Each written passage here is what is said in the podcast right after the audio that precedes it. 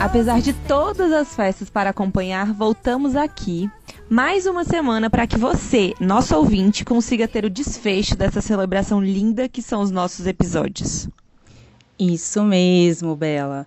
Mas antes de falarmos aí de toda essa festividade, bora falar então quem serão as vozes desse episódio? Né? Porque o Renan, que estava com a gente no episódio anterior, sim, se casou. Renan, parabéns, curta muito a sua lua de mel. E eu fui incumbida e a solteira de substituí-lo. Vai ser um prazer gravar contigo, Mona. E também, né, felicidades aí pro nosso amigo Renan. Bom, no episódio passado, a gente falou de como as festas brasileiras formam uma linguagem simbólica que traduz muito dos valores nacionais. Sim, gente, as festas, né? Elas que são capazes aí de mediar diferenças sociais, culturais, né? Estabelecendo o que a gente pode falar de pontes, né? Entre grupos e suas realidades. E aí, partindo dessa ideia, nós vamos trazer aqui nesse episódio algumas, né, das grandes festas que rolam em uma das cinco regiões do Brasil. Claro, né? A gente vai falar algumas, porque o nosso Brasil é imenso. E eu e a Bela, a gente não vai dar conta de falar tudo. Com certeza, isso mesmo, amiga. Mas nesse papo, vamos mostrar os vários sentidos dessas festividades, como, por exemplo, a forma de organização popular, de expressão artística, o modo de ação social, expressão de identidade cultural e afirmação dos valores nesse contexto nacional. Então, sem mais delongas, eu sou a Bela. E eu sou a Mona Lisa, ou a Mona, e está começando mais um episódio do Um Dia Pode. Um dia. Um dia. Um dia. Um dia. Um dia. Um dia. Um dia. Um dia. Um dia pode. E aí, gente? Conversar sobre toda essa diversidade artística, cultural que estamos falando, trouxemos ele, nada mais e nada menos que o meu amigo maravilhoso, professor, o Mate. Palmas para ele. Mate, chega chegando, manda um salve aqui para os nossos ouvintes, para as nossas ouvintes e fala aí, prof. Oi, gente. Eu acho que a minha voz já é conhecida por aqui, né? Eu também faço parte dessa equipe do Um Dia Pode, então hoje a gente vai ter um episódio a três vozes aqui com essas pessoas maravilhosas aqui, a Bela e a Mona, na minha companhia em que a gente vai poder conversar um pouco mais. Então é um episódio um pouco diferente. É raro surgirem três vozes do pod juntas aqui, né? Mas para quem não reconhece aí, eu tá chegando agora, eu sou Mate, eu sou atual coordenador geral aqui do Um Dia Pod, mas também eu sou ator, administrador e professor de português e inglês, né? Então eu não, não fico satisfeito em fazer pouca coisa, né? Tipo essas festas brasileiras, não tem pouca coisa pra gente celebrar, tem muita coisa pra gente celebrar. Mas eu devo confessar que eu fui menino de apartamento na maior parte da minha infância. Então eu tô meio que redescobrindo ou descobrindo essas festas brasileiras agora nesse retorno meio que onde a gente tá voltando pro novo normal e entendendo como é aglomerar, não aglomerando novamente aí nessas festas. Bom, então, Mate, prazerzão, tá? A gente ter aqui conosco nossas três vozes do Um Dia Pode. Vamos começar, então, focando nas festas por região, né? Pensando nas festas populares brasileiras da região norte. E o que eu sinto é bem forte, né? Porque eu sou nortista, eu sou de Belém do Pará. Então, fico muito feliz de já estar falando sobre isso. E aí aqui a gente tem, quer dizer, lá no Amazonas principalmente, a gente tem o Festival do Parintins. Vocês sabiam? É verdade, Bela, muito bem lembrado, né? O Festival de Parintins é uma das mais importantes. Gente, presta atenção, mais importantes festas aí do folclore brasileiro. É, eu dei uma uma olhada aí pelas redes sociais e muitos famosos estiveram aí recentemente em Amazonas, hein, curtindo essa festa. Então, aproveitar que o nosso maravilhoso faz tudo, Mate está aqui. O folclore, né, amigo? Ele é um pilar muito importante nas festas brasileiras. Comenta aí pra gente. É, se a gente for parar para pensar um pouco em dança, celebração, a gente pode voltar um pouquinho, mas bem pouco mesmo, lá na Grécia Antiga, né? Se a gente for lá para trás, essa relação muito forte com as celebrações e essas relações dos mitos do folclore, ela surge lá atrás na Grécia Antiga, quando Baco, né, que era o deus do vinho, as pessoas tinham aí essas festividades que faziam elas celebrarem com muita alegria, né, justamente porque elas estavam ali é, voltadas para esse tipo de celebração, elas estavam um pouco mais abertas ali para aquele estilo é, de vida para aquele momento.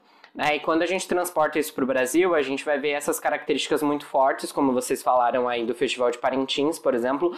O folclore, ele traz muito disso, dessa celebração, e ele traz um pouco essa conexão da espiritualidade, mesmo se você não seja é, religioso ou tem alguma religião, mas você tem um pouco dessa espiritualidade ligada com o folclore, por isso que a dança, a celebração, ela tá sempre muito atrelada a esses mitos sempre, porque eram formas de agradecer, eram formas de se relacionar, eram formas de mostrar aquilo, né, para mais gente e atingir mais gente, né? Era um impacto maior. Então sempre teve muito essa relação aí, e principalmente aqui no Brasil, né? Porque brasileiro gosta de festa, brasileiro é festeiro, então tá totalmente ligado com isso aqui da nossa cultura.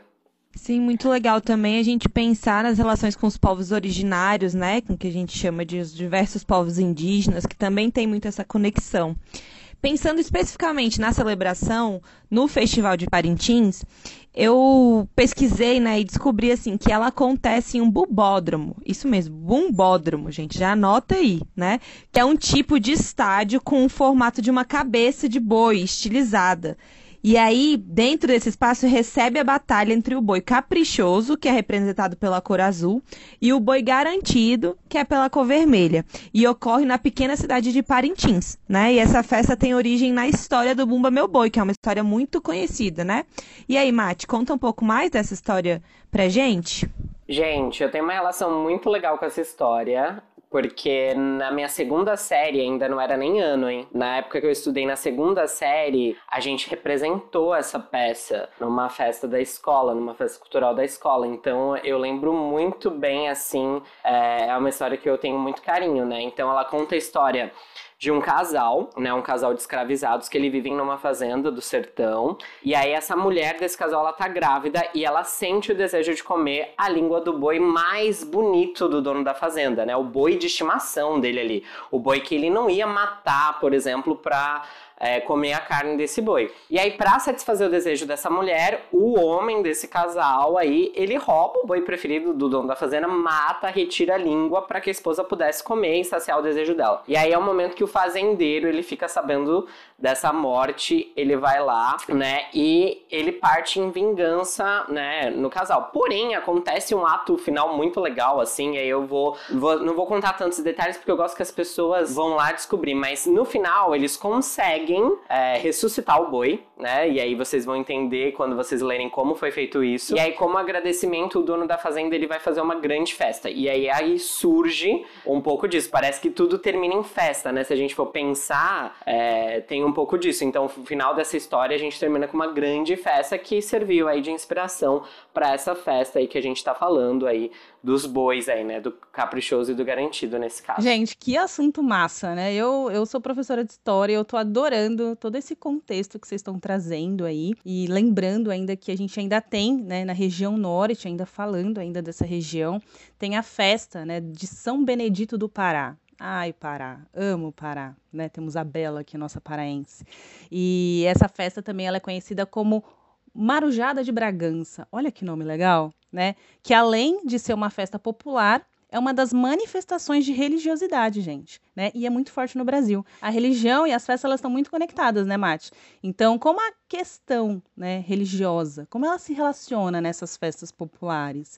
Queria que você falasse pra gente sobre isso, né? Então, nós vemos que muitas pessoas que elas não são religiosas, elas participam, elas também estão celebrando ali. É, se a gente for pensar, como eu falei, ela nasce sempre muito ligada a um mito, ao folclore, a alguma, e ela tá sempre relacionada a alguma divindade, alguma entidade, alguma questão questão ali que parte da religião, toda celebração tem um pouco disso, a grande maioria delas. Né? E aí, quando a gente fala assim, nossa, tem muita gente não religiosa que vai estar tá celebrando isso. É porque eu acho que essas, essas festas elas se tornaram bastante patrimônio cultural. Né? É quase como se a gente fosse olhar para o Natal, que nem é uma festa. É raiz nossa, assim, ela não nasce no Brasil, né? Ela vem aí exportada, como a gente já falou em, episódios anteriores. Mas, por exemplo, o Natal, que as pessoas é, querem celebrar o nascimento de Jesus, mas pessoas que não seguem nenhuma vertente do cristianismo também celebram, se reúnem com a família, trocam presentes. Então, elas se tornaram esse patrimônio cultural depois de um tempo, né? As pessoas estão ali é, vivenciando aquilo, né?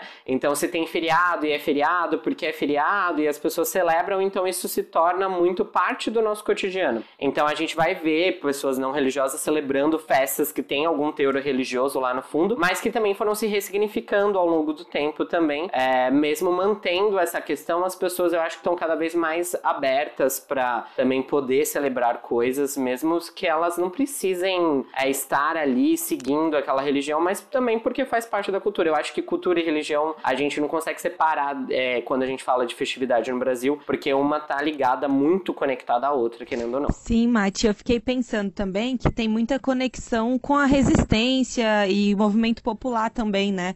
Então, realmente, esse histórico de, das festas é, regionais assim do Brasil tem conexão com religião, porque, por exemplo, as pessoas escravizadas muitas vezes tinham como resistência é, for, é, formar, formar e fortalecer sua própria fé, né? Muito legal. E aí, nessa festa especificamente, tem a gente tem o shot e o retumbão, pandeiros e rabecas, né? Os marujos, por isso que é marujada, os marujos festejam a permissão de celebrar São Benedito, que é o Santo Negro, que foi concedido às pessoas escravizadas na região no século XIX. Então, olha que interessante, a gente já está conectando de novo história, cultura, com a religiosidade mesmo, né? E aí pensando aqui em outras festas populares brasileiras, a gente passa então para a região Nordeste agora, Norte, Nordeste, e aí um que é sempre falado, facilmente a gente lembra é do frevo, né? E aí, Mate, o que, que você tem para dizer para gente? É muito legal que você estava falando, porque se a gente pensa, é sempre um momento de resgate, né? É, que essas festas surgem, elas sempre têm uma conexão. Então a gente acabou de falar da marujada ali, que era concedido, né? Tipo, era uma permissão para celebrar, né? A gente tem sempre esse lugar da, da divindade ali. E aí, quando a gente fala do frevo, ele também vai ter um pouco dessa origem ali que tá também, tá ali nessa ponte tênue entre os militares e os escravizados ali da época, né? Mas esses escravizados já tinham se tornado, por exemplo, livres, né? Dentro do contexto histórico ali, que a gente sabe que tem muitos poréns ali, né? Então o frevo ele surge um pouco dessa questão ali, dessa rivalidade que a gente tem entre esses dessas bandas militares e os escravizados que acabaram de se tornar livres. E aí a gente tem essa palavra, né? Frevo, que ela vem desse lugar de ferver, né? Por isso que quando a gente vê o frevo, ela essa dança frenética, tudo é muito acelerado, é, e eu vou falar, haja fôlego, hein? Eu olho essas apresentações de frevo e falo, meu Deus, haja fôlego para depois.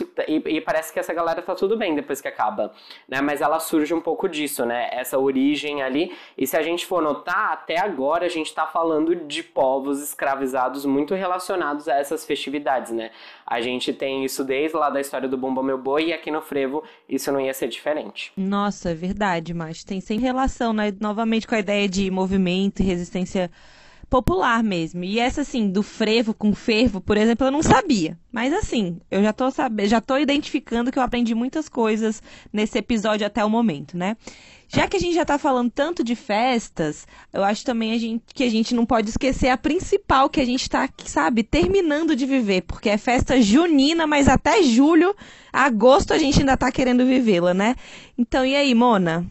A festa junina, conta pra gente. Ai, não, festa junina, vocês estão falando a minha língua.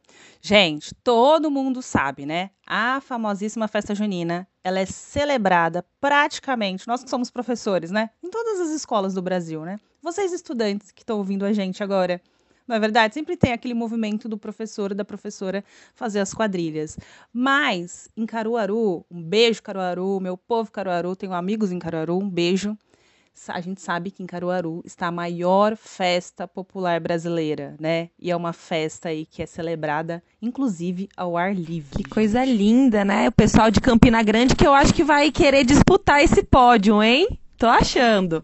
Mas, novamente, olha aqui, novamente, religião e celebração se conectam aqui, né, não, Mate? Exatamente. Se a gente for falar aí, né, o mês de junho, mas, gente, depois de dois anos isolados, o pessoal já era uma festa que se estendia lá para julho, mas a gente tá chegando em agosto e tá vendo ainda algumas dessas celebrações, né? Mas aí a festa junina, ela une essas comemorações de São João, Santo Antônio e São Pedro. Então a gente tá falando de religião aqui. E aí ela forma uma das manifestações dessa religiosidade brasileira que não seguem uma só tradição. Então você vai ter festas juninas muito diferentes também ao longo do Brasil, igual a Bela falou, né? Tipo, Caruaru é considerada a maior festa popular, mas o pessoal de Campina Grande provavelmente vai querer esse título. Mas a gente só não pode esquecer que não pode faltar uma bela fogueira, como a Mona disse, porque é ao ar livre. E a gente vai querer um quentão, vai querer fazer correio elegante, quadrilha, vai querer comer uma paçoca, porque é isso, é para isso que a gente quer viver essa festa junina. Nossa, com certeza. Eu sei que a boca da Mona já deve estar tá salivando aí, só de você ter falado tudo isso. Mas assim, ei, você que tá nos escutando, né? Sabe que você, se você ouviu o nosso episódio anterior, já sabe que é óbvio que não ia faltar Maranhão por aqui. Principalmente porque, além de mim, agora temos a Mona Lisa. Nós moramos juntas em Açailândia do Maranhão. Então, não poderia faltar esse estado, né?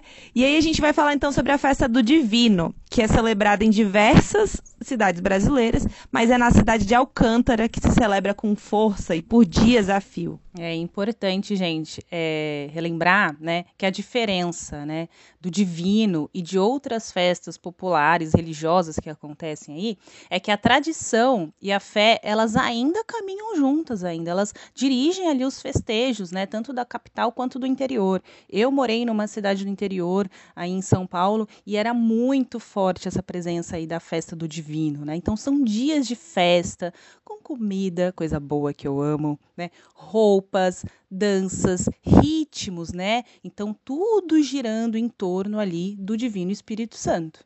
Ah, Espírito Santo? De Espírito Santo eu entendo. Afinal, eu vim parar aqui. Eu sou paulistano, mas eu vim parar aqui em Vitória, né, para trabalhar. E aí, se a gente vai falar de festa de regiões do Brasil, a gente não pode esquecer da região sudeste, né? E apesar do Espírito Santo não ser um estado tão famoso, porque o pessoal tá acostumado a falar de São Paulo, Rio e Minas, aqui é muito interessante porque quando eu cheguei, eu, eu me deparei também muito com essa conexão que a religião tem, principalmente porque começa tudo ali no nome do estado, que chama Espírito Santo. Depois, a bandeira do Espírito Santo tem três cores, né? Que é azul, branco e rosa. E essas cores não são à toa. E é justamente dessa festa que eu quero falar para vocês entenderem um pouco que é a festa de Nossa Senhora da Penha, que é uma das festas mais famosas aqui do Espírito Santo. Ela movimenta muito, assim, as pessoas saem em procissão, assim, é, é um grande movimento, né, que é feito. E é justamente porque dessa figura ser tão importante, porque as cores da bandeira do Espírito Santo são as cores do manto de Nossa Senhora da Penha, que é a padroeira é, aí do estado como um todo, mas especificamente da cidade de Vila Velha, que era a antiga capital é, do Espírito Santo, antes da ilha de Vitória se tornar a capital definitiva ali. Então é um movimento assim que arrasta multidões e é muito interessante porque novamente a gente vai ver gente aqui que talvez não seja religioso com fervor ou que siga o catolicismo, mas tá ali envolvido naquela festa. Mas por quê? Porque aqui no Espírito Santo é muito difícil dissociar uma coisa da outra, porque, por exemplo, os pontos turísticos são igrejas, são catedrais, porque tá muito ligado à história, à história deste lugar. Então, é, tem um pouco disso aqui também que a gente volta a falar. Nada tá muito dissociado. Que massa, Mate. Muito legal saber mais da cultura do povo capixaba. E eu não sabia da bandeira. E tem muito a ver, né? Mais do que as festas, como a nossa própria história, ela está interligada com a religi religiosidade mesmo, né? Então, eu já quero começar então contribuindo com meus conhecimentos de região sudeste e dizer que o Congado de Minas Gerais, e você citou aí, né, que Minas geralmente é um estado que é mais conhecido. Então vamos ver. Quem conhecia já o Congado de Minas Gerais ou ainda o Congado de Chico Rei, de Ouro Preto, né, que é uma cidade super conhecida também. E é uma daquelas tradições do Brasil que conta a nossa história. E aí, Mate, sobre essa? É isso mesmo, Bela. A gente tem essa famosa festa em Minas e Francisco era um rei no Congo, né? Por isso que esse nome Congado de Minas Gerais ou Congado do Chico Rei, né? Porque todo mundo sabe que Francisco ganha aquele apelido de Chico, que é uma coisa mais íntima ali, e até ser trazido em uma nau portuguesa, como vários dos povos escravizados ali, para trabalhar no ciclo de ouro de Minas Gerais nessa condição de escravizado. E além dele ter perdido a família, né? Como a gente já falou em outros episódios, ninguém escolheu escolheu vir para cá, não, né? Foi realmente trazido à força. Então ele perde a sua família nesse processo, mas ele trabalha até comprar a liberdade do seu único filho e posteriormente de outros escravizados. E isso é um fato muito marcante, principalmente porque aconteceu ali no ciclo do ouro em Minas Gerais. E aí por isso que é tão forte essa história para lá. É, gente, a Congada, ela relembra essa história de Chico e você pode participar né, da festa em Ouro Preto em Minas Gerais, como o Mate e a Bela falou. Mas eu não sei aqui se vocês perceberam, não sei. Não sei se está nítido, mas o meu sotaque, né? É, eu não podia deixar de mencionar uma das festas conhecidas aí, que é o Carnaval, gente. Carnaval do Rio de Janeiro. Então eu, como uma boa sudestina, ame ou odeio, mas o nosso Carnaval, ele é famoso até na China. Sim, então é uma das festas populares brasileiras mais comemoradas do Brasil. Então estou trazendo aqui esse assunto porque é o carnaval, né, gente? Eu amo o carnaval. Mas tá, tá bom, tá bom, Mona, tudo bem. Mas assim, o carnaval ele já dispensa apresentações, né? E o que eu quero mesmo é perguntar pro Prof. Mate é: por que festas como carnaval, por exemplo, conseguem ser tão diferentes dependendo da região? Pergunto isso porque o carnaval baiano é bem diferente do carnaval carioca. Ou me contaram, né? Porque eu mesma ainda não fui nos dois. Pois é, essa, essa lista de festas tá grande, a gente não tá conseguindo dar conta. Mas isso acontece principalmente, se a gente for pensar na nossa história, é, primeiro dos, do, dos colonizadores que chegam e misturam um pouco do nosso povo, e aí fazem essas mudanças, essas migrações, então tudo isso contribui para essas festas, às vezes serem até chamadas pelo mesmo nome, mas serem serem muito diferentes, né? E aí a gente tem, por exemplo, o carnaval, que é a grande festa aí, como a Bela falou, né? Tipo, é muito diferente o Rio pra Bahia. E ainda falo que, por exemplo, até para São Paulo, o carnaval não era uma festa tão forte quanto nesses outros dois estados, apesar de se ter o feriado, não era uma festa assim, né? Porque eu sinto que quando a gente olha pra Bahia, pro Rio de Janeiro, essas festas param. E aí é muito de como esse povo foi sendo criado e construído ali na própria história mesmo, né? Quais foram os povos que migraram para lá, que fizeram isso acontecer, quais foram, é, qual foi a miscigenação que ocorreu ali, como eram as celebrações. Então essas celebrações acabam se misturando um pouco disso. E aí a gente vai ter também aí outros exemplos e carnavais fora de época. Quando a gente olha para outras festividades do Brasil, a gente pensa, nossa, mas isso é muito parecido com o carnaval do Rio de Janeiro, mas acontece em outra época do ano. Então isso é muito comum de acontecer, mas justamente por causa da forma como o Brasil foi construído na sua história, né? Como os povos migraram e se mesclaram aí e que levaram influências, né? Tipo você fazer um trabalho em grupo e de repente seu professor tira um membro, né? Um membro de cada grupo e joga num outro grupo. Esse, esse membro vai trazer aquelas informações daquele grupo para somar dentro do seu grupo. Então, praticamente é isso que, é, que vai acontecendo para essas variações aí tão diferentes entre festas. E bora marcar esse carnaval, então, Bahia, Rio, pra gente ver essa diferença, né, meninas? Gostei. Amei, tô dentro. Uhul. Né? Mas o nosso episódio aí tá quase chegando no final. É, mas antes eu queria falar um pouquinho de uma das festas populares né, brasileiras aí. A gente já está chegando aqui na região sul, gente. Então, dentre tantas festas né, é, marcantes, para mim é, é a Oktoberfest, né, que fica em Santa Catarina. E, é, e quando você tá nessa festa, é como viajar mesmo para a Alemanha, mas sem precisar do passaporte, toda aquela burocracia. E é uma festa em que se celebra, né, principalmente isso que vocês trouxeram, né, de resistência. Então tá trazendo muito também essa questão da trajetória dos imigrantes, né, dessa história da imigração no Brasil. E aí eu acho muito interessante também a gente falar dessa questão da imigração, né, da resistência desses povos. Sim, eu tô até pensando aqui, e você, Mate, conseguiria dizer pra gente como que acontece esse movimento de imigrantes que popularizam as festas por aqui, sobretudo na região sul, como a gente está falando da Oktoberfest? É, justamente, quando a gente fala um pouco aí da região sul, se você notar, ela é uma região bem diferenciada nos tipos de festas, porque a gente tem aí uma colonização bastante é, europeia e, e, é uma região que quase não tem uma forte miscigenação, miscigenação né, essa mistura com as outras regiões, né? Ela é quase uma região que ficou é, isolada nesse, nesse período de colonização ali, ela foi para um outro lugar, tanto que a gente gente tem um padrão até de cor de pele, de aparência e de festas, né? Muito, muito padrão europeu nessa região, né? Então, se a gente olhar para Oktoberfest, ela já tem, tipo, por exemplo, um nome é, americanizado ali, né? Tipo, em inglês, né?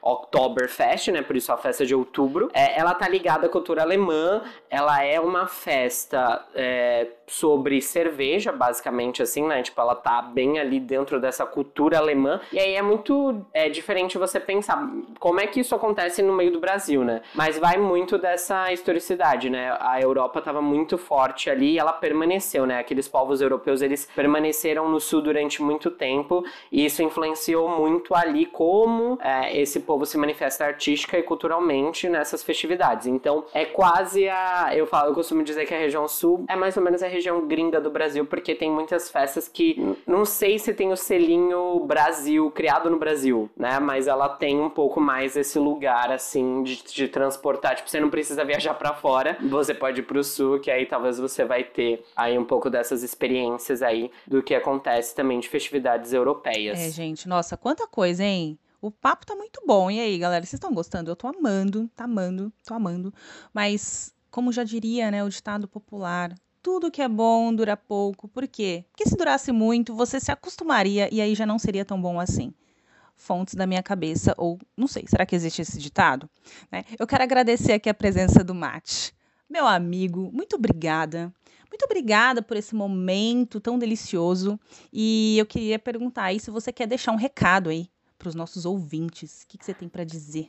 Eu já quero dizer, não deixem, né, de ouvir um dia pode, espalhem para todo mundo, gente. É um prazer sempre estar aqui com vocês. E vocês já sabem, né? Aí é, onde nos encontrar. E foi um prazer estar aqui com vocês, viu? Bom, é isso então, né? Como você pode perceber, nesse ano de 2022 resolvemos não tirar férias. Então fique ligado nos nossos próximos episódios. E aí, galera? Como é que foi para vocês, né? Eu adorei o papo de hoje. Foi muito produtivo, aprendi demais, né? Essa troca com outros professores é sempre muito importante. Eu espero que vocês tenham gostado desse episódio. Se você gostou, comenta lá no nosso Instagram, arroba um dia pode, sem E ou I no final, e segue o nosso TikTok. Até mais, tchau, tchau. Até, até mais, pessoal. Um dia dia. Um dia. Um dia. Um dia. Um dia. Um dia. Um dia pode.